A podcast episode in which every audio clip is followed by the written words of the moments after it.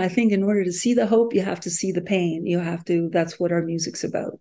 I've always laughed because, again, they talk about our music as a depression, and I said, yeah, but at the end of every song, there's hope. you know, I mean, maybe it doesn't wrap up in the song, and then there's hope, but there's always hope. It's just implied. This is It's Okay That You're Not Okay, and I'm your host, Megan Devine. This week on the show, the lead singer of the Cowboy Junkies, Margo Timmins, joins us to talk about grief, love, memory, and their new album, Such Ferocious Beauty. Now, if you were not a young adult in the 90s, you might not recognize the name, the Cowboy Junkies, but I am reasonably sure that you know their music. If you need to listen, real quick, Google Cowboy Junkies Sweet Jane. Margo's voice is unmistakable. Settle in, everybody. There is so much good stuff in this episode. We are talking music. We are talking the interpretation of music. We're also talking about dementia and grief. And as the title of their new album says, such ferocious beauty. All of that coming up right after this first break.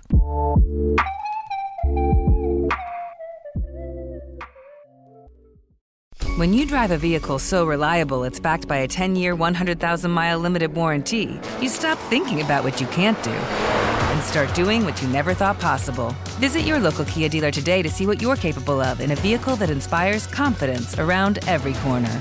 Kia, movement that inspires. Call 800 333 4KIA for details. Always drive safely. Limited inventory available. Warranties include 10 year 100,000 mile powertrain and 5 year 60,000 mile basic. Warranties are limited. See retailer for details. Bean Dad, The Dress, 30 to 50 Feral Hogs.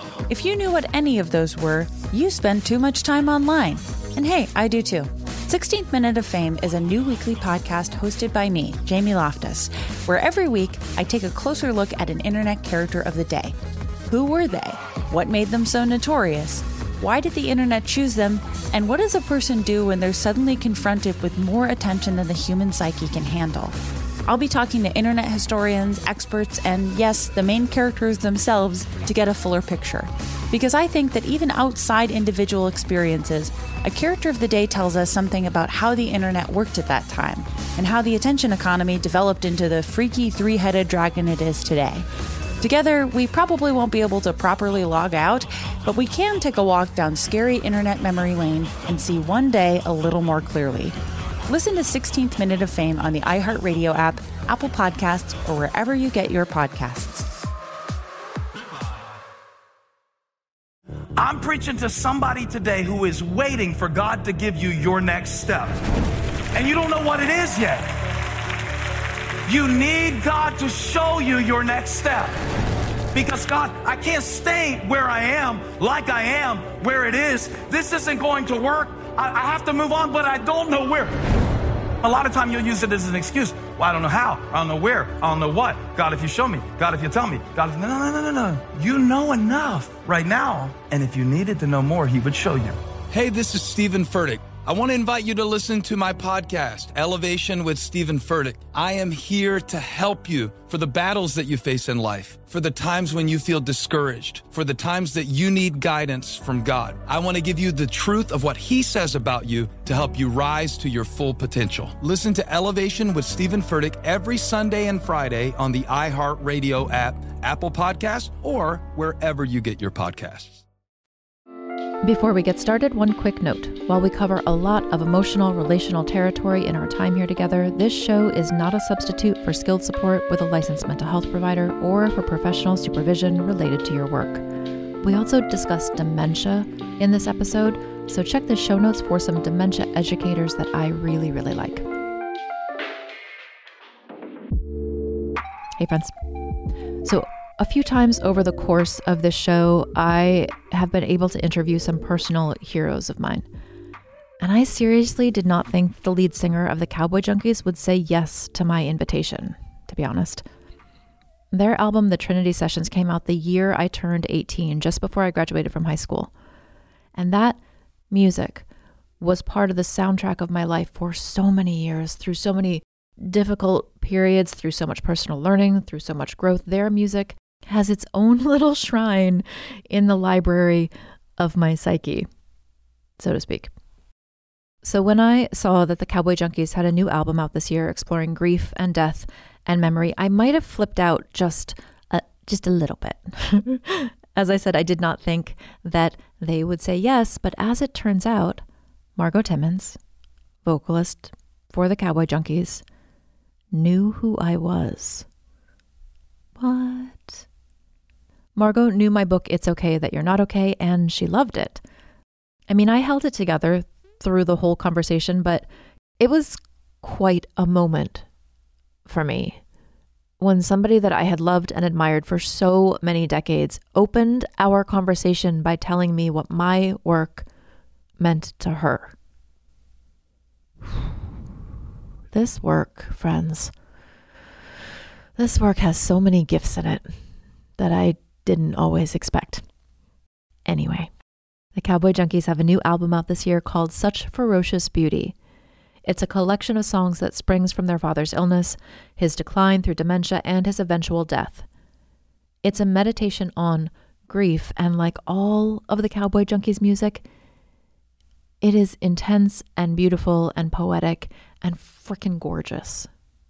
Always. I did rein my fangirl in after I got it out of the way initially, but just kind of keep that in mind that my my fangirling through this episode is under wraps with some effort. so I learned a lot about the sort of behind the scenes things, the way the band works together. Margo is the vocalist for the Cowboy Junkies, and her brother Michael is the lyricist. So you've got one person writing songs about his father's illness and death, and then those lyrics are interpreted by the vocalist who is singing about her father's death, but with her brother's words. As somebody who really likes the story behind the story, I loved this conversation so much. Margo and I also got into a discussion about whether dark music, music that explores difficult things, should really be considered depressing music or if it's just music about real life. Now, surprising no one, Margo and I are both team real life, but I would love to hear what you think. Let me know in the comments on social media at Refuge in Grief or leave a review for this episode in your favorite podcast app. Or do both. I really like seeing them, and I want to hear your thoughts on this amazing conversation with the legendary Margo Timmins. We were talking before we officially got rolling how much I love you and your work and I'm just I'm just so glad to have you here with me and with us today as I mentioned as we were talking earlier, this is a huge honor for me. I'm a huge, huge fan. I just think you're brilliant. So I'm very happy to be doing this. There are so many places that we could begin our conversation because I have spent the last two weeks in all things your family and Cowboy Junkies. We are definitely going to talk about music and we're going to talk about grief and we're going to talk about the new album, Ferocious Beauty. But I would really love to start with your dad, mm-hmm. if that's okay with you. Absolutely. Could you tell us about him, introduce us to him? Well, I'm one of six children. My father, John, and my mom, Barb, were married for, I don't know, 70 years. And they had they had that relationship that we're all trying to have. They truly loved each other. We're best friends. That's not to say it was always easy, but they were a, a great couple it's always been my joke that my dad, who devoted was devoted to mom, and not that he put her on a pedestal or anything like that, but just you know, it was all about mom. I don't think he really knew where we came from. you know, it's just like they just keep arriving, Barb. you know, he was, you know, a 50s, 60s dad. So he wasn't this, you know, he he worked and he took care of Barb and Barb took care of us. So we had that traditional family growing up. And I think in my dad's love for my mom, we found great security. We knew that they were okay, so we were okay. And I think that the six of us were really blessed with that, with with this really strong sense that our world was solid, um, because they were. And I didn't know that as a little kid growing up. I just knew this sense of I'm okay. and it was always in their plan that my mom would live forever, including her plan. Uh, she was invincible, really strong woman, fierce uh, in her doing what needed to get done, and um, a good friend, a loyal person. and a great mom. And she figured dad would die first. And, and my dad was all okay with this and she would live on forever. And my mom died first at 86, which was a very young age in relative terms of old age. She died of a lung disease that they could never really figure out what it was because she never smoked and didn't have C- CPO, um, COPD or any of the pulmonary, whatever. And at this time, my dad was beginning to show signs of dementia. And then when my mom died, which was mind blowing to him, he really went down. And he lived about another four years in in this increasing dementia world where he began to lose sight of himself all of us his sense of what he was supposed to do even. We kept him in his home so that he would be familiar with what was going on and where he was. We all took care of him. Um, it was during covid so that was another whole experience of trying to get help and all that. But basically my dad lost himself and we watched that. And and he lost us and he lost my mom which was really heartbreaking because as i said she was the source of his strength. And then he died you know he just he died of old age. He was 94 so it wasn't this big tragic loss. He lived this great life. But those last four years of watching him lose himself was quite a journey for all of us to watch this fierce man become scared and lost within himself, which is a pretty scary place to be lost in. So that's that's what ferocious beauty. A lot of the songs on ferocious beauty are about just that that losing of himself. Yeah, this is something that people who haven't lived through an experience of dementia aren't necessarily aware of. Is that the the grief arrives well before death arrives. Yeah, it's true, and it you know, I, I can remember the first day my dad didn't know who I was. And, you know, we'd had dinner. I'd, I'd made him dinner. We had dinner. It had been a good dinner. He hadn't gotten too confused. He knew who I was. We were talking about the things that he connected with me. And then I went into the den to say goodnight. And I walked into the den and he looked at me and asked me who I was. I thought he was kidding you know, what do you mean? Who? it's Mark. and I could tell on his face he really didn't know. And it suddenly dawned on me that my dad was sitting in his living room and a stranger walked in. And imagine how frightening that would be. You know, you're an old man and some strange woman just walked into his den. And I realized then that, you know, the best thing I could do for him wasn't to insist that I was Marg, but was to act like a stranger and apologize for entering into this room and excuse myself and leave. You know, I lost my dad that night. I mean, I knew, you know, he remembered me again on and off, but but I realized that was the game we now had to play was, you know, if he didn't know who I was, to go along with that and accept that. And it was hard. The skill in that moment to recognize what was happening think about his experience, center his experience, and know what to do in that situation, all in a very shocking moment for yourself. Well, you know, I, I'd, I'd love to think, oh, how clever I am. but I have been thinking about trying to understand what was going on in his brain for a long mm. time and, and what, what effect that would have on him. He was often very angry. You know, anger to me is something that comes from fear, nothing new and I, I think my dad lived in fear a lot. And he would say things like, I woke up this morning, which is the opening of what I lost. yeah. It's, it's, you know, and, and he would, he, he said, I woke up this morning and I didn't know where I was. And we would talk about that. And I'd say, so when you looked around the room, Dad, what did you see? You know, so we we talk about those things. He he often has difficulty finding words, but we try to explore it as much as possible. So, in thinking about that and thinking, okay, how scary that would be to wake up and look around your room and not know where you were. that would be really frightening, um, or not know what you're supposed to do next. So, I think when dad didn't know who I was that night, I immediately went to how frightening this is that I'm a stranger and I've just walked into the room. And So I think I was not necessarily ready for it, but I mm-hmm. I had been putting myself in his brain for a while. Yeah, so you'd been you'd been rehearsing it in a way. Yeah, exactly. Rehearsing is the right word. And and yeah, it was really hard. I didn't know once I left the room, I didn't know should I leave the house? You know, I mean, mm. caregiver was there. I wasn't leaving him alone, but should I try again? You know, I decided no, just leave and try again the next day. Mm-hmm. Yeah, it's those successive losses, right? Like dementia is a series of it's like groundhog day right like it's a series of the same goodbye over and over and over yeah you know that anthony hopkins movie uh the father i think it is. I don't know if you've seen it. All of my siblings watched it and we all had different reactions. I found it really liberating and my sister really found it upsetting. I found it liberating in that i think it helped me try to understand dad's brain and that's always where i was trying to go.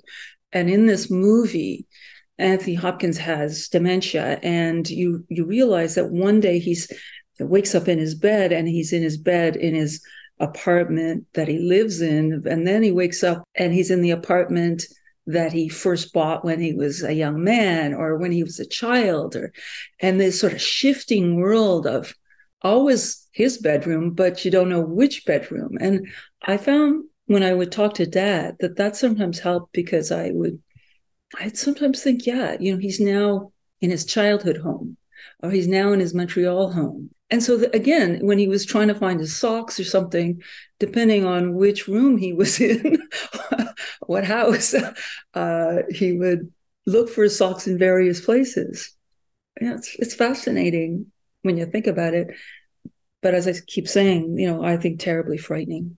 Mm. It makes me think of so the first song on the album is What I Lost Today, and it's literally this experience of your dad recognizing that he's losing track of himself mm-hmm. and knowing what he's actually lost. Mm-hmm. And there was something um, that I heard you say in another interview specifically about that song. So for for folks who don't know, so your brother Michael is the lyricist, and I've read that one of your jobs as the vocalist is to interpret Michael's emotions and add your own experience to it. I completely butchered the paraphrasing there, but one of the things that you've said about that particular song is how hard it was to sing because you wanted to get your dad's perspective correct. This is a song about my father recognizing that he's losing himself and his time anchors and his relationship anchors. And I want to sing this and get his loss across yeah. in this song. Mm-hmm. Yeah, it, that song's not about my loss. You know, I mean, there are other songs. the rest of the album is your loss. Yes. another album, another time. But yeah, I think I wanted to get across that kind of fear and um, and anger you know there's a line in the song uh, you know you ask me how i am what am i supposed to say when this is what i lost and i think that's a brilliant line because to me it says it all like how am i doing? I'm i'm fucked. How the fuck do you think i'm doing? So uh, you know mike took two two parts of my dad's life that were anchors to his soul. So there's there's a verse that talks about my dad was a pilot and when we were growing up there was this story of my parents pre-children. I think it was their first uh, christmas together and dad was on call he was a pilot in the north and part of his job was delivering engine uh, you know, engine parts food oil anything up to these isolated villages or even cabins up, way up north. And he was on call and he had to uh, fly out that night. And it was their first first Christmas. So he asked his boss if he could take my mom. And um, in those days, you could do these things. Uh, his boss said, "Sure, you know, take take her." So sh- my mom was in the co-pilot seat, and they flew a night over the Quebec countryside. And it, so there's a, lines in the song about this the story we grew up on that my dad loved to tell of them flying over, you know, it must have been a beautiful night. And then this is what I lost. You know, that story was mm. what we lived on. And the other section of it was my dad was a loved jazz, loved um, Oscar Peterson, uh, Monk, and there's a section of it. You know, the maestro hits the keys, and we're brought to our knees. You know, and the music shakes me around. And he lost that too. He lost his love of music, these great joys. So in that that song, I think it, it I wanted to, as you say, portray his loss and and his fear and uh, and the magnitude. I'm remembering something that you said about your mom about her sort of fearlessness around emotions and confidence about herself mm-hmm. and mm-hmm. how that intersects with both just the fact that you know or you knew to have these conversations.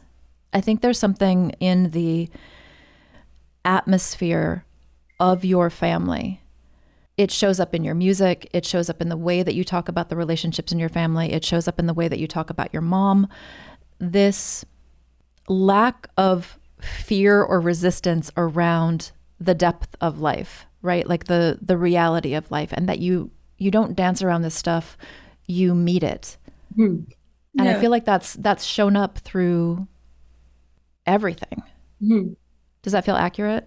Yeah, no, I think I mean, I think that's what we do. And I think mm. that's why we've had such loyal fans for so long. You know, we're not this big, huge band that's sold millions of records and you know we have but we're still here putting out records uh, and still doing what we do because of this fan base and i i think the loyalty of that is based on what you're talking about is what Mike writes about is just life. He doesn't, we're not a political band. We're, we don't have a stand. We're not trying to tell anybody how to think or what to do. We're just talking about our human nature, what we do every day. We try to love people. We try to raise our children. We try to be good sisters and brothers and friends. And it's hard. it's really hard. Uh, it's filled with great joys, but life is hard and that that's not a depressing thing to me. It's not oh oh that's terrible. No i think it's just what it is. Uh, and my brothers uh, and my mother and father would have agreed. I think as a human i think what we need besides you know oxygen and food is we really need to be understood. I think we really need to be heard. I think we need to share. I think we're such a communal animal and that's why there's so many books like yours and uh, therapy groups, and because we're just dying to to be met at the same level and, and, and like I say, understood. And I think that's what art is. I think when you you read a book, like when I read yours, I heard my own voice. I heard, yes, yes, this is this is me. you know, uh, you're excited that oh yeah, she understands. um, and I think when you hear a song, or you stand in front of a painting. I think there's just a human connection to to emotions, good and bad, and we all need to share them. And so I think in order to do that, you can't be afraid. I think when you were writing your book, you certainly weren't afraid. You went right deep. and when you, I, have listened to the Audible book as well, and uh, you, you're opening your heart, and and and that's why people are connecting and I think that gift, oh, yes, came from my mom. My mom was fearless about any conversation when she was dying and she knew she was dying. She didn't fuss, you know, she talked about it, not all the time, but when she was needing to, she would share it. And, um, you know, we listen. And I've got to say, those were hard conversations mm. to talk about my mother's death to my mother. Yeah. But, but they were also I don't know what the word is, but it's also an honor. You know, there's there's something beautiful in it. There's something honor isn't the right word, and I I should think about it more and find the right word because to me words are really important. But it was I I I have to say, as hard as it was, it was a gift, a real gift to sit there and talk so openly. And it made her death a lot easier for me because I knew how she felt and i knew how she what she wanted after the death i knew uh, how she felt about her life there was no afterwards oh god i wish i'd asked mom this or why didn't she tell me that i knew we had the time and we were brave to to talk about it. Mm. I love that you brought up bravery there. I think I think one of the the worst the worst goods we've been sold in this modern age is that like the best thing you can do is be happy and have make somebody feel better. And that goal makes us shy away from these deep conversations right? Like the goal of brave conversations the goal of honest conversations is not happiness it's relatedness. Mm-hmm. right? It's the connection. Mm-hmm. that's all you want is to connect is to be heard. Not not to be fixed. Not not i couldn't fix my mother. I couldn't make her better. Mm-hmm. i couldn't i would have if i could. I couldn't make her less scared about dying or less sad. Frustrated. She was so mad. Like i said she thought she was going to live forever. She was going to be the last one on the planet. Mm-hmm. this was not right. Uh, i couldn't do any of that. But that's not what she wanted. She just wanted me to understand all those feelings. I think she really wanted me to understand her pain, which was the hardest to hear about because you don't want to hear about it. You know, I don't want. Mm-hmm. I didn't want to think about my mother in pain, but I think you're right. It's um, that's what we all want. It's just we don't want to be fixed. We just want to be heard, understood. And I think, I hope uh, and after 30 some odd years of singing, I think that's I think that's what our music does for a lot of people. Not everybody, but for those who, as you say, get it, you know, and it's not depressing. And we're always labeled about being depressing, you know. It's not depressing. It's just like, you know.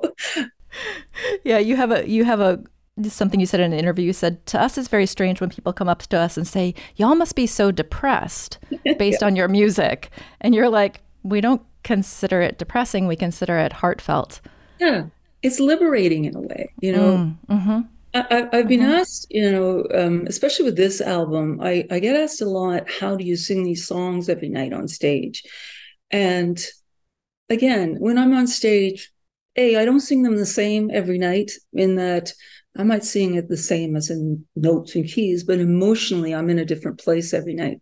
So if some nights I'm more vulnerable for whatever reasons, even lack of sleep, yeah, I might cry, but that that's okay. you know, it's a sad song. uh, and other nights, no i'm not going to cry every night. It's not a it's not a play that i'm doing. It's so my voice will crack on exactly this note every single time. Exactly you know, you know? Um, so but to me the ability to do that is um you know it's therapeutic. I don't get off the stage feeling bad or sad. I feel good. I feel like i've had a good therapy session. I feel closer to my emotions. I feel that I let them go.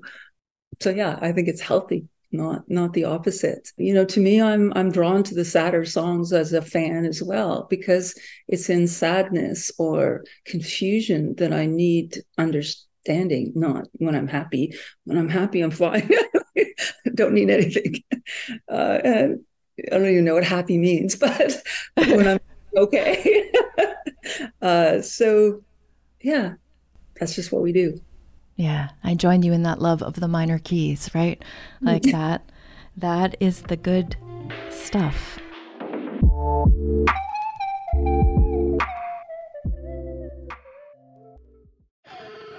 Bean Dad, The Dress, 30 to 50 Feral Hogs. If you knew what any of those were, you spend too much time online. And hey, I do too. 16th Minute of Fame is a new weekly podcast hosted by me, Jamie Loftus, where every week I take a closer look at an internet character of the day. Who were they? What made them so notorious? Why did the internet choose them? And what does a person do when they're suddenly confronted with more attention than the human psyche can handle? I'll be talking to internet historians, experts, and yes, the main characters themselves to get a fuller picture. Because I think that even outside individual experiences, a character of the day tells us something about how the internet worked at that time and how the attention economy developed into the freaky three headed dragon it is today.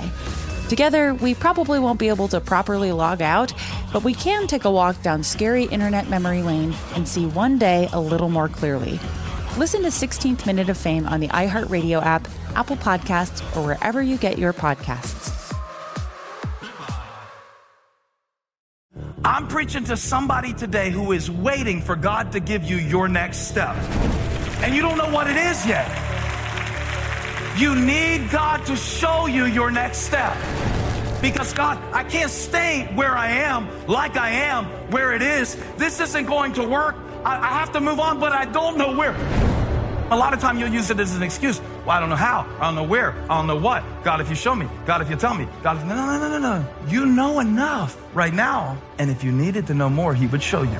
Hey, this is Stephen Furtick. I want to invite you to listen to my podcast, Elevation with Stephen Furtick. I am here to help you for the battles that you face in life, for the times when you feel discouraged, for the times that you need guidance from God. I want to give you the truth of what He says about you to help you rise to your full potential. Listen to Elevation with Stephen Furtick every Sunday and Friday on the iHeartRadio app, Apple Podcasts, or wherever you get your podcasts something that makes me crazy is when people say, Well, I had this career before, but it was a waste. And that's where the perspective shift comes that it's not a waste, that everything you've done has built you to where you are now.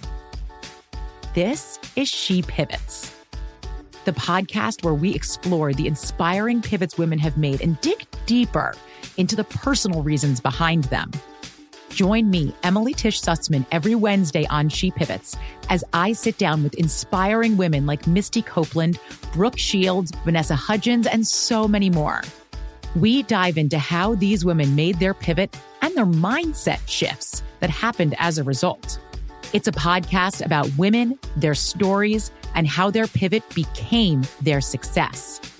Listen to She Pivots on the iHeartRadio app, Apple Podcasts, or wherever you get your podcasts. Hey, before we get back to my conversation with Margo Timmins, I want to talk with you about exploring losses through creative practice. Whether you're writing songs or you're just finding your way into your own thoughts, my Writing Your Grief course is a great companion to that creative process. With 30 prompts for 30 days, it is a fantastic way to start a writing habit, especially if you've been thinking, I really want to write about this, but you just haven't gotten rolling. More than 10,000 people have taken the course so far, and it is truly one of the best things I've ever made for you. All of the details are at refugeingrief.com backslash WYG. That is WYG for writing your grief, or you can click the link in the show notes. I want to talk about the music for a minute, but of course, because I'm me from a grief perspective. So, one of the things that I talk about a lot is how when one member of a family dies, everybody loses somebody different. Mm-hmm. One person died, but your relationship with your dad is a different relationship than your brothers and your sisters. Mm-hmm. Everybody grieves somebody different. So we take that fact, that emotional fact, and we overlay that on the relationship that you have with Mike as the lyricist. So Michael writing these songs for this particular album. I'm going to project here so you you correct me if I have this incorrect, but like he's writing these songs about his relationship with his father. Mm-hmm. So you are doing what you've done throughout the the the band's history is you're interpreting his words with your emotions.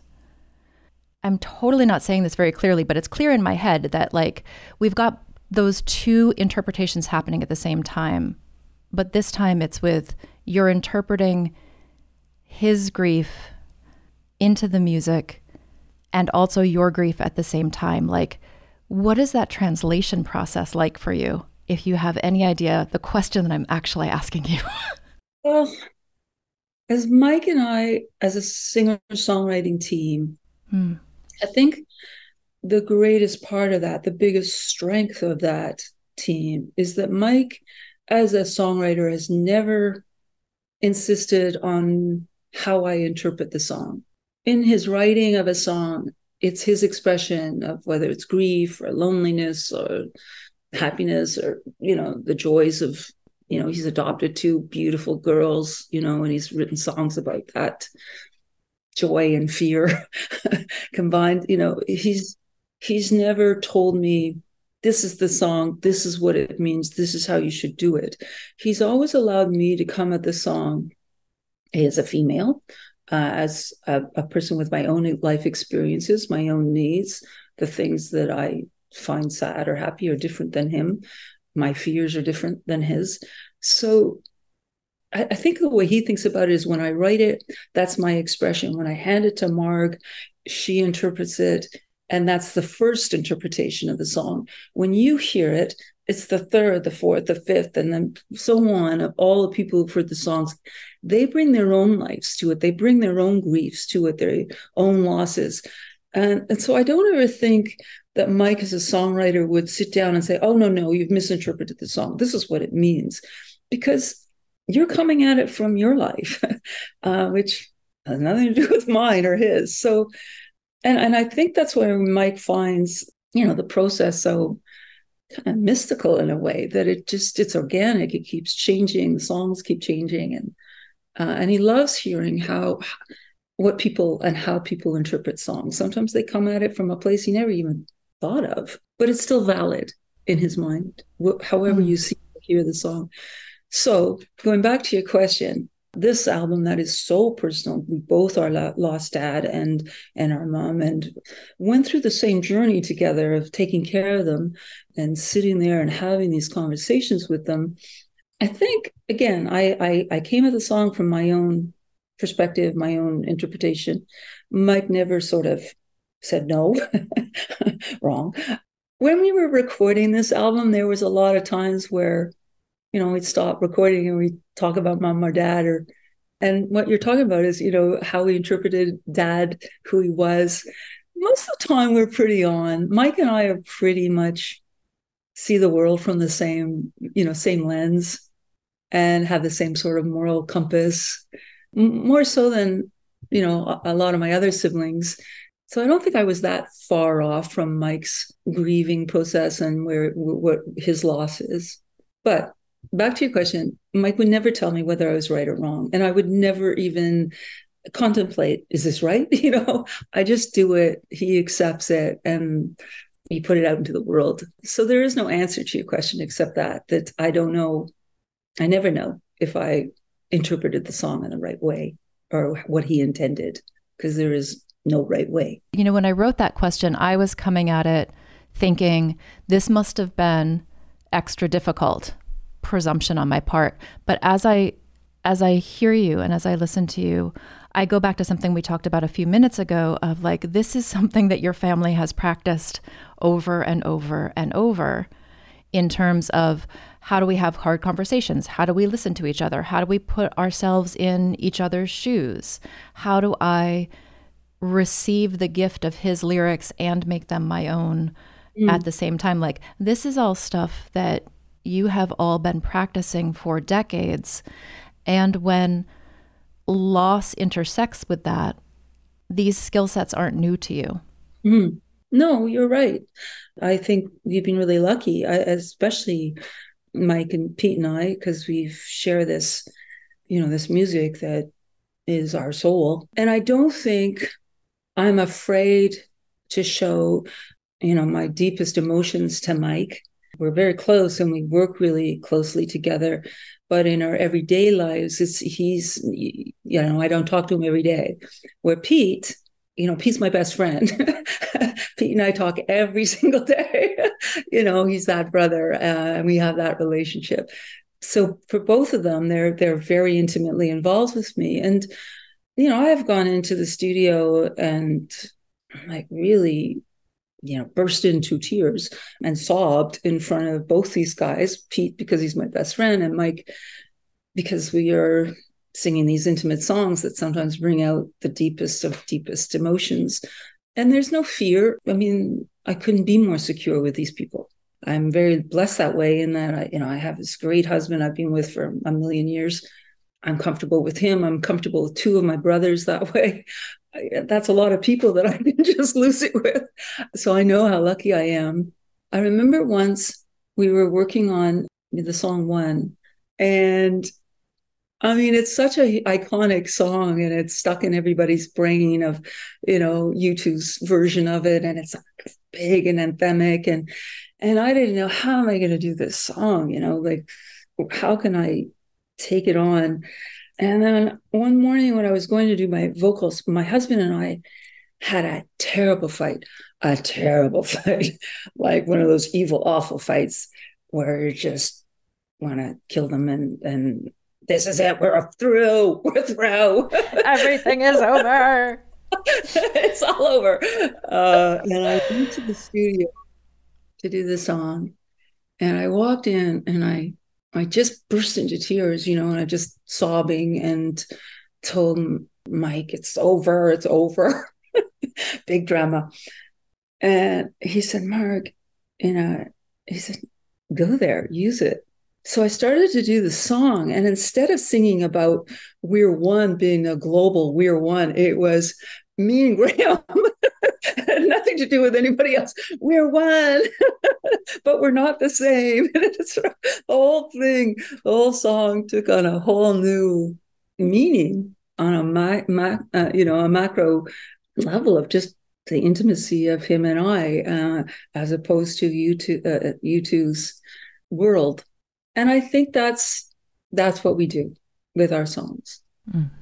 is just take them to our own hearts. I, I can't sing about the world i don't i, I don't have enough um, wisdom or or smarts to even begin to talk politically to people. I have my ideas but i don't feel they're worth sharing on a social media platform or song but i can talk about my own heart that's for sure.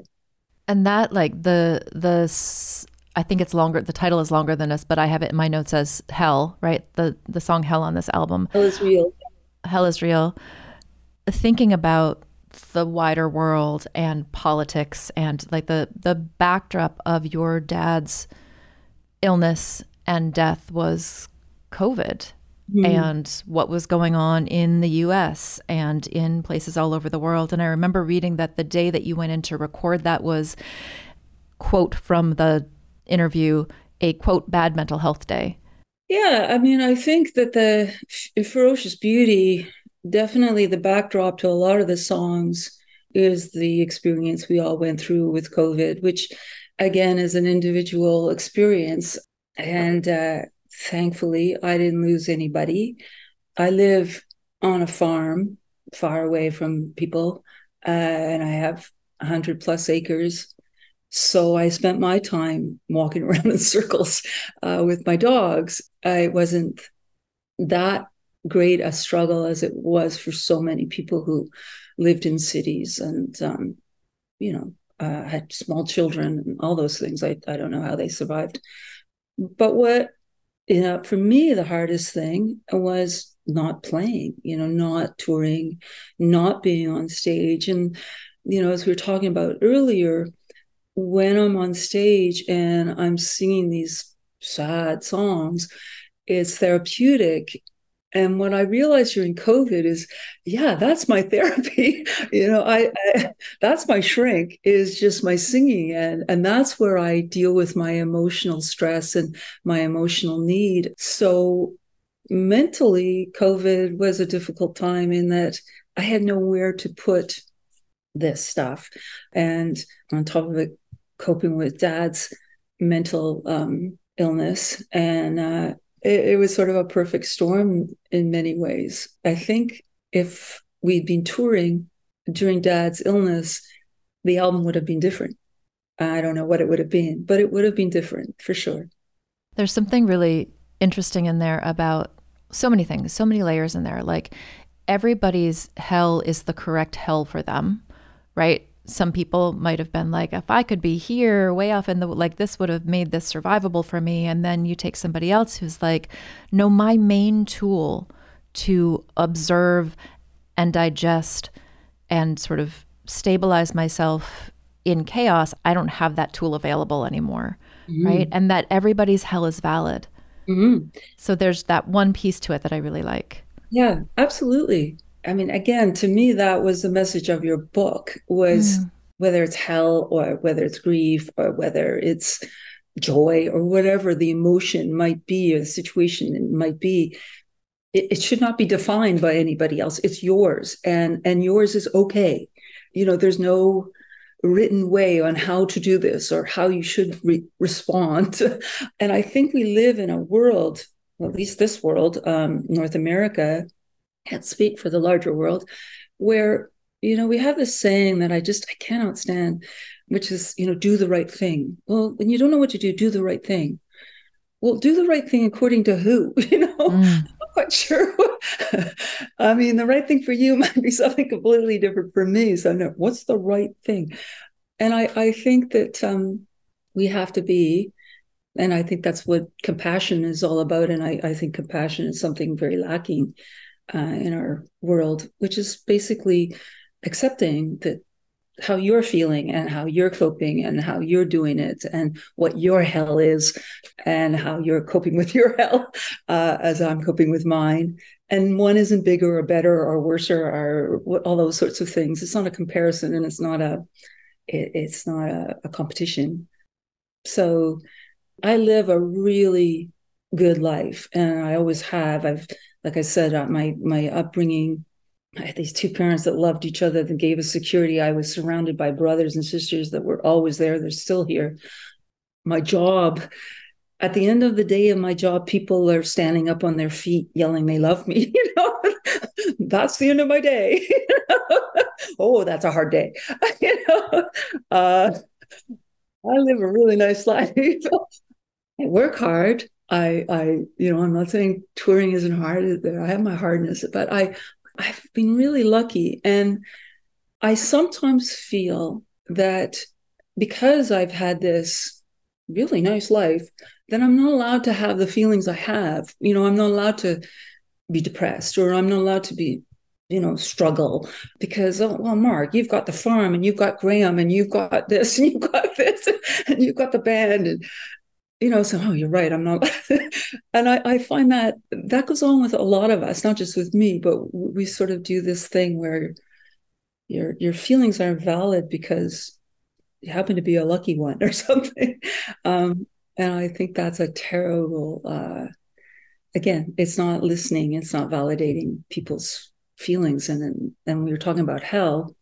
Yes, my hell during COVID might not have been as horrible as yours, but it was mine and it's as real as anybody else's.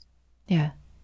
As you're saying that, I'm thinking about one of the themes we explored earlier of like when Mike writes lyrics, that is his version of something. And then he gifts it to you, and it is your version of something. And then you, as a band, gift it to us. And we each make our own individual versions. Like we make our own meaning inside things, and none of those meanings are wrong. Absolutely. Yeah there's a real curiosity to me at the root of all of that. Curiosity to yourself curious, curiosity about others experience. If we don't have to compete for yeah. care and belonging and being heard and feeling valued if we don't have to compete for that we get to be curious about it. That's interesting. I've never used that word curious about it. I'll have to think about that one. That's really interesting. Yeah because again i i think we have to also take away this feeling of guilt. You know, I have a girlfriend who's super wealthy, like super wealthy, you know, owns a plane and a helicopter and all kinds of fancy things. And, you know, she's a mom of two and, and struggling like every other mom on the planet and has her mom guilt and all that sort of stuff. And, and she's all of a sudden, you know, feeling that she's not allowed to be frustrated or sad or angry or concerned or whatever because she's got her helicopters and her airplanes and she can fly off to the Bahamas when she gets cold. you know, I'm always saying like, no, like that stuff's just toys and icing on the cake, and aren't you lucky? And she is, and she's very um she's very giving and and gives, you know, she realizes her you know what she has. She doesn't take it for granted. But I said that, you know, we're always talking, it has nothing to do with your feelings. you know, mm-hmm. you're a hmm. person. Just because you're super wealthy doesn't mean you don't have them. What I'm saying is, I, I think it's sad that we have to feel guilty if you're lucky and you have an emotion. You know, your book talks a lot about it. It's sort of where for example, with me, you're mourning my, my father's loss, uh, death, and well, you know, he he lived to be 94. You know, he was old, and yes, okay, my dad didn't. It wasn't a tragedy, it, you know, that he didn't die at 35 or something, but it's still my loss. You know, it's still it's still sad. There's some sort of like like as if we have to put death on a scale and so if you die old, then it's less of a you should grieve less. And if you die young, oh, lots of grieving, you know? well, I think we have that ranking when there's a scarcity of validation and support, right? Like if something is a scarce resource, we have to measure it out yeah. by some by something. If we don't treat it like a scarce resource, if we treat love and compassion as the abundant, unbounded force that it is, then we don't have to compete for it because there's no scraps to fight over. But that's like this is what we do, right? There. Well, I mean, in in functional reality, not in absolute reality. In functional reality, you mentioned this, right? Like, there's not a lot of compassion to go around. We don't feel supported. We don't support each other. I hear this from a lot of people who are like, you know, when a celebrity dies, everybody is out there saying how sad they are. They're banding together, they're supporting each other, they're listening to sad songs. But my sister died and nobody will talk to me, right? So it's this experience of support and compassion and validation as a scarce resource that makes us behave the way that we do, right? With ranking other people's losses, it's like, how dare you? Be sad when you don't have to worry about paying your rent? How dare you mm. have feelings and sing songs about your father who died at 94 when my dad died when I was two? How dare, mm. right? Like all statements are emotional information, right? Like that, how dare, whether spoken or implied, is really, I'm not getting my needs met. And if I see you getting yours met, there's even less for me. Mm-hmm. It's that competition. Well, I'll point to it in show notes, everybody. But that one of my favorite podcast episodes of this entire thing is um, the love filled world, and it's and it's all about that, like that competition for the scarce resource of love and care and support. It's also reminding me of I had Chase Jarvis on the show earlier this season. It's like wealthy white male and every time he started to have a sentence about like he was going through a hard time, and he's like, But listen to me, like I have everybody's dream. Like I have no right to this. And I was like, Ooh, dude, are you aware that you're saying this to me right now? Because we're going there. Like, I just feel like if you are fortunate enough to have layers of comfort around you, various layers of comfort, whatever that means, it's not you shouldn't feel this way, but you have the opportunity to feel this way mm. without being interrupted by rent or hunger or homelessness or any of these things. Like, it's not how dare you feel this way, it's you get to feel what this is like and really listen to yourself. So stop trying to erase it mm. and start using your privilege to be able to really hear yourself because mm. there's no interference. Yeah. I just think that that's a really kind and interesting way to look at the ways that we silence ourselves for feeling the way that we feel whether you have layers of wealth or you don't it's like it's not who who am i to feel this way but it's like who are you to silence yourself how dare yeah, i mean it, you know maybe the, the the censure should be you know not how how dare you but how how, how dare you not feel this way. exactly way? i think that's a really interesting thing to think about. There's no there's no like right or wrong here or you should you air quotes here you should do things this way or you shouldn't do things this way. I just think it's a really neat thing to be curious about.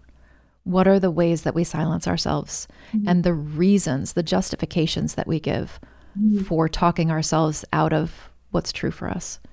I think it's if anything if you feel it, go towards it, you know, grab it and hold it and look at it and express it and talk about it. And yes, it'll hurt. it hurts.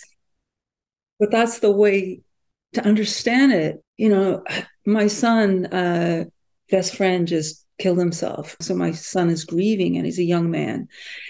And I'm trying to explain to him because I know he's trying to work through it, you know, to go to a place where he was before, you know, mm. to and I said, and I keep trying, you'll never be in that place. You'll never be in that place again. I don't know if you're going to a better place or a worse place. It's just going to be a different place, you know. But you have to look at it and you have to talk about it and you have to cry about it and and it's going to take a long time. I'm a very visual person um, in my trying to understand the world.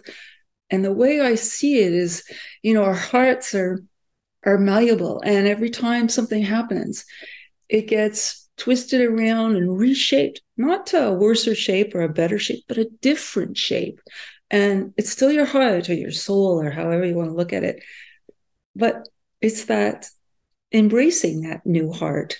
My mom, she used to always say when I was younger that when you have a feeling, to look at the feeling and ask yourself, why are you having this feeling?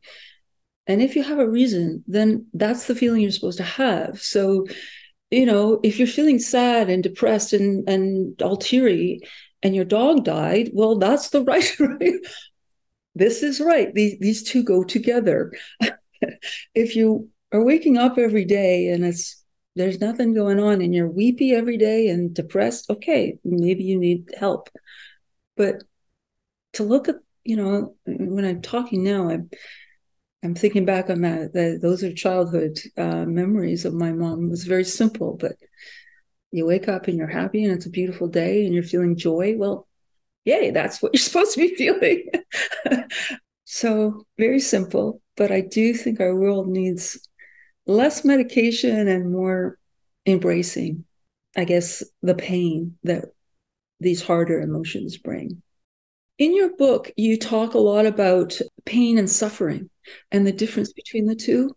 I can't remember all the smart things you said, but I think that definition, I've, I've always had it in my head. And when I have friends or whatever and they're in pain, and recognizing that pain and then recognizing the suffering and I've always sort of quoted you or tried to be you in those situations.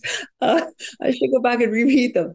But I do think that that separating the two is really important, and we don't do enough of it. Yeah, I mean that's that's what you've just been describing, right? Is that difference between pain and suffering? That when you're in pain, you're in pain. Mm right? It makes sense. And this is something that we do to ourselves, to each other, all of this, like that if something has happened that makes you feel sad or makes you feel angry, there's probably a reason for that. Mm-hmm. And and trying to circumvent that, turn that off. Like it's such a diss. It is so disrespectful yeah. to to yourself and to others, right? So like when something painful happens, being in pain makes perfect sense. Yeah. Right. And everything that we do is about trying to get somebody out of their pain. It's like if I just shattered my leg bone, telling me that it's not that bad and I should think about the happy times when I had my legs operational like you are so completely missing the point. So like pain pain is that that purity of it's an if then statement like this thing happened this is what this feels like and suffering is everything we load on top of that core of pain, right? I shouldn't be feeling this way. I should be running a marathon. It doesn't matter that this shattering just happened. At least you had two legs for a long time. I'm going to leave that metaphor now because who needs that? But that differentiation between pain and suffering, I think, is it is really powerful, right? Because suffering is where we have agency. Suffering yeah. is where we can look at what do I need in my pain Mm-hmm. How do I want to move with this, live with this, express this? How do I need to be cared for in this? What mm-hmm. are the things that I can do that make this pain gentler for me, knowing that I can't resolve the pain itself? Yeah, gentler for you. That's that's what we all need to do is be a little bit more gentler with ourselves and with those around us. Yeah, and I feel like that's really what you and the rest of your bandmates have done throughout the decades with your music is open up that portal to this is real life. Mm. These aren't depressing songs. It's not bleak, it's real. Yeah. And what I've heard you say through your music and what I've heard you say and all of the things that I've read of you over the last couple of weeks getting ready for our time and what I've heard you say over and over again in our time here together today is like this is reality. And the more that we can speak to our own reality and hear each other in our own reality and express what is true for us, the more we get what we all long for, which is relatedness and connection. Absolutely. Yeah. There's a couple of quotes of yours that I really like as we sort of move towards wrapping up here that really sort of encapsulates what we've been talking about. You've said, in my everyday life, maybe because I look at the dark side, I'm not afraid of the good side either. There are both sides, and I think that life is pretty amazing and people are amazing. As screwed up as we are, I also think we're pretty great. Yeah. Which I love. And then the mm-hmm. other thing you've said is that there's nothing more humbling to me than the ferocious beauty we live amongst, including life and death. Yeah. Yeah. yeah. I, I grew up in the city and was definitely a city girl. I spent most of my time traveling around cities, but living on the farm has opened that side of my brain. I mean, in my travels, I've seen beautiful things and beautiful places, but on the farm and just you know when i look at my window i don't see cars going by or people or anything i just see nature and people come up here and say god don't you get bored of just staring out at nothing. And I said, no, there's a lot going on out there. and uh, and when you live in it, you see more of it and more of it. And that ferocious beauty is just our world. Uh, and I, you know, I'll tell you a story. When my son was really little, probably about seven, eight, we take the dogs for a walk every day. And uh, we went down this path, and there was a, a family of hedgehogs. And we would see them sort of running around as we approached and you know my son would be really excited about the hedgehogs and this one day the dogs took off ahead of us and i could hear the sounds of a skirmish. And my dogs are killers of anything that moves if they can get them. And i knew that there was a disaster ahead. Death and mayhem. And i I remember again being in that position as mom. Do we go forward and do I show him this carnage or do I turn around and make up some excuse that we're not going to go there and I go clean up the mess? Anyway, I decided no, we'll, we'll go forward. Mainly because I, I've always believed as a mom I always wanted to be the first one to sort of discuss stuff with Ed. You know, if we're going to talk about death, I want to put my stamp on there first. the world will put their stamp on later. Uh, so anyway, we went forward, and and when we were doing the album, and and we came up with "Ferocious Beauty" as this title, I I, I went immediately to that that moment of my son's face, you know, looking at. Oh, so cute yesterday, not so cute today. uh, but yes, so that's what I'm saying is is the, the nature around us shows us both the beauty and and the not so beauty. Yeah. I so want to go into a whole sidebar around the difference between beautiful and pretty, but we're not going to do that right now, even though I really want to.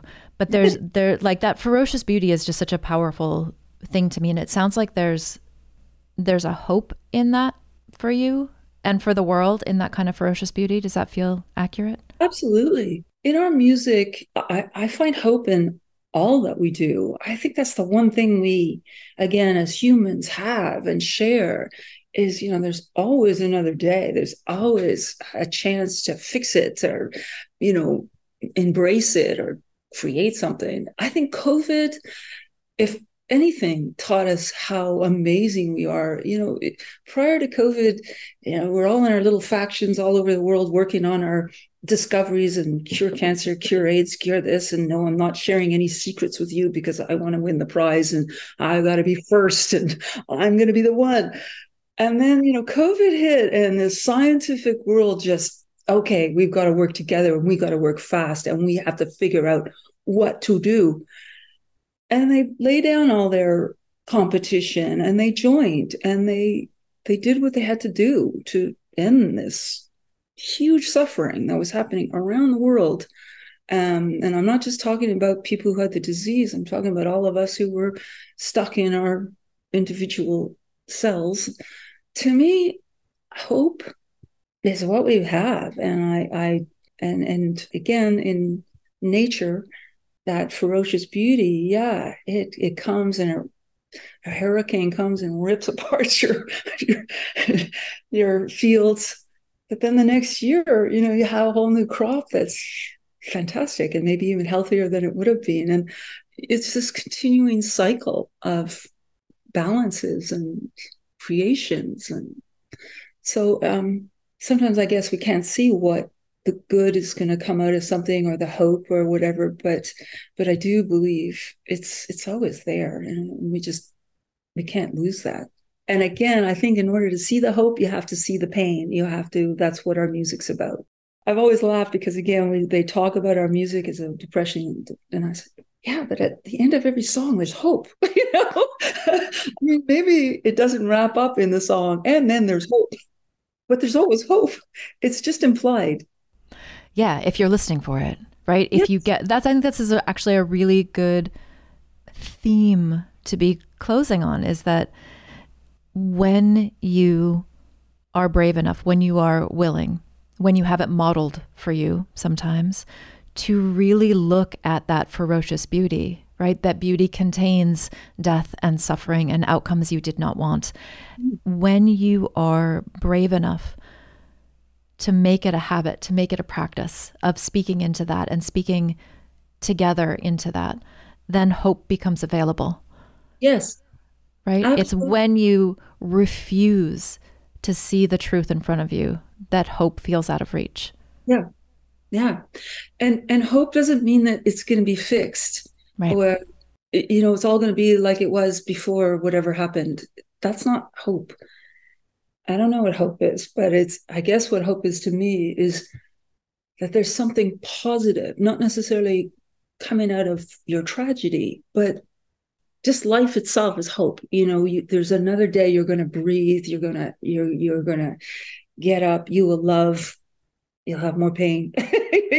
but I don't, I don't, I have to think about it. What, know it's what, slippery, isn't it? Yeah, it's very slippery. It's really slippery. It's a very slippery concept, which is one of the reasons that I have really liked exploring it.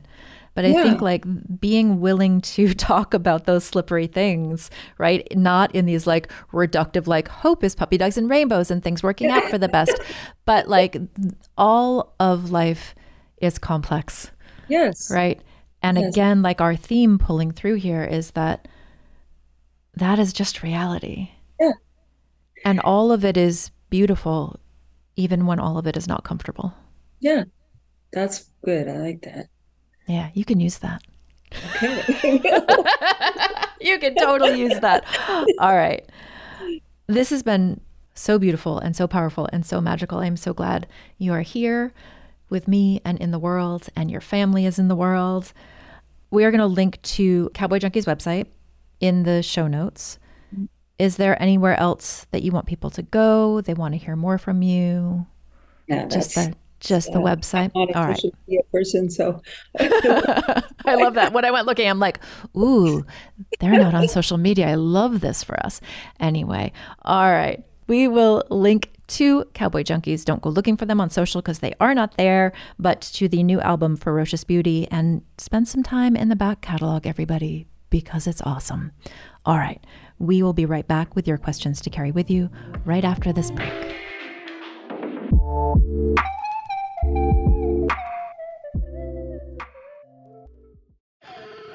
Bean Dad, The Dress, 30 to 50 Feral Hogs. If you knew what any of those were, you spend too much time online.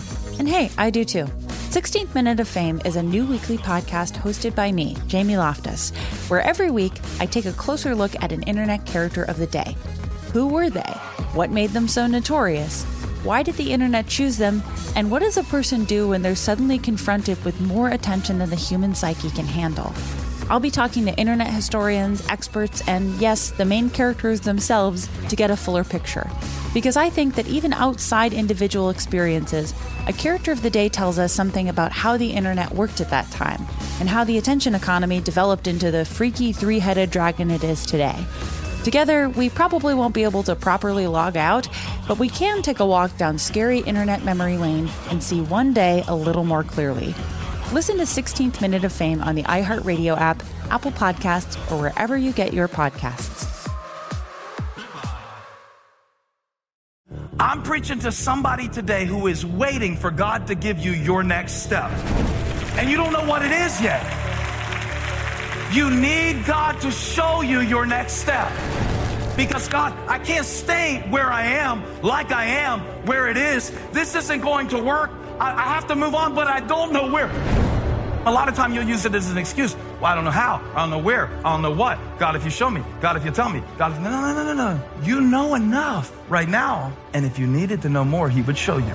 Hey, this is Stephen Furtick. I want to invite you to listen to my podcast, Elevation with Stephen Furtick. I am here to help you for the battles that you face in life, for the times when you feel discouraged, for the times that you need guidance from God. I want to give you the truth of what He says about you to help you rise to your full potential. Listen to Elevation with Stephen Furtick every Sunday and Friday on the iHeartRadio app, Apple Podcast, or wherever you get your podcasts something that makes me crazy is when people say, Well, I had this career before, but it was a waste. And that's where the perspective shift comes that it's not a waste, that everything you've done has built you to where you are now. This is She Pivots, the podcast where we explore the inspiring pivots women have made and dig deeper into the personal reasons behind them. Join me, Emily Tish Sussman, every Wednesday on She Pivots as I sit down with inspiring women like Misty Copeland, Brooke Shields, Vanessa Hudgens, and so many more. We dive into how these women made their pivot and their mindset shifts that happened as a result. It's a podcast about women, their stories, and how their pivot became their success. Listen to She Pivots on the iHeartRadio app, Apple Podcasts, or wherever you get your podcasts. Each week, I leave you with some questions to carry with you until we meet again. Now, you know what really got me in this conversation, other than still sort of being shocked that it even happened at all, that I got to experience it. What really got me was the grace with which Margo and her siblings approached their father's care. I learned so much about the impact of dementia in this conversation and what it really takes to put your person first. For example, as Margo said, pretending to be the stranger your father thinks you are instead of insisting that they remember who you actually are. I mean, that one little example, that one little story, I've been carrying that with me since we recorded this episode. There are so many places that sort of perspective switch or perspective, I guess. There are so many places that it applies, not just in dementia care, but in other places and other relationships too. Fascinating. How about you? What stuck with you from this conversation? Everybody's going to take something different from the show, but I do hope you found something to hold on to. If you want to tell me how today's show felt for you or you have thoughts on what we covered, let me know. Tag at Refuge in Grief on all the social platforms so I can hear how this conversation affected you. Follow the show at It's Okay Pod on TikTok and Refuge in Grief everywhere else to see video clips from the show, and use the hashtag It's Okay Pod on all the platforms so not only I can find you, but others can too. None of us are entirely okay, and it's time we start talking about that together. Yeah? It's okay that you're not okay. You're in good company. That is it for this week. Remember to subscribe to the show and leave a review. Your reviews help make the show easier to find for other people, which, of course, furthers my personal mission of getting more people to have interesting conversations about difficult things. Plus, your reviews are just really special to me, and I love to read them. Follow the show on your favorite platforms so you don't miss an episode, and leave me a review. It's Okay That You're Not Okay. The podcast is written and produced by me, Megan Devine. Executive producer is Amy Brown, co produced by Elizabeth Fazio, logistical and social media support from Micah, post production and editing by Houston Tilly, music provided by Wave Crush, and today's background noise provided by the very quiet, you can hear it if you really listen for it, sound of occasional helicopters going by. Bean Dad, The Dress, 30 to 50 Feral Hogs. If you knew what any of those were, you spend too much time online. And hey, I do too. 16th Minute of Fame is a new weekly podcast hosted by me, Jamie Loftus. And every week we take a closer look at an internet character of the day. Who are they? What made them so notorious? How did the internet or the algorithm choose them? And what does a person do when they're suddenly confronted with more attention than the human psyche can handle? Listen to 16th Minute of Fame on the iHeartRadio app, Apple Podcasts, or wherever you get your podcasts.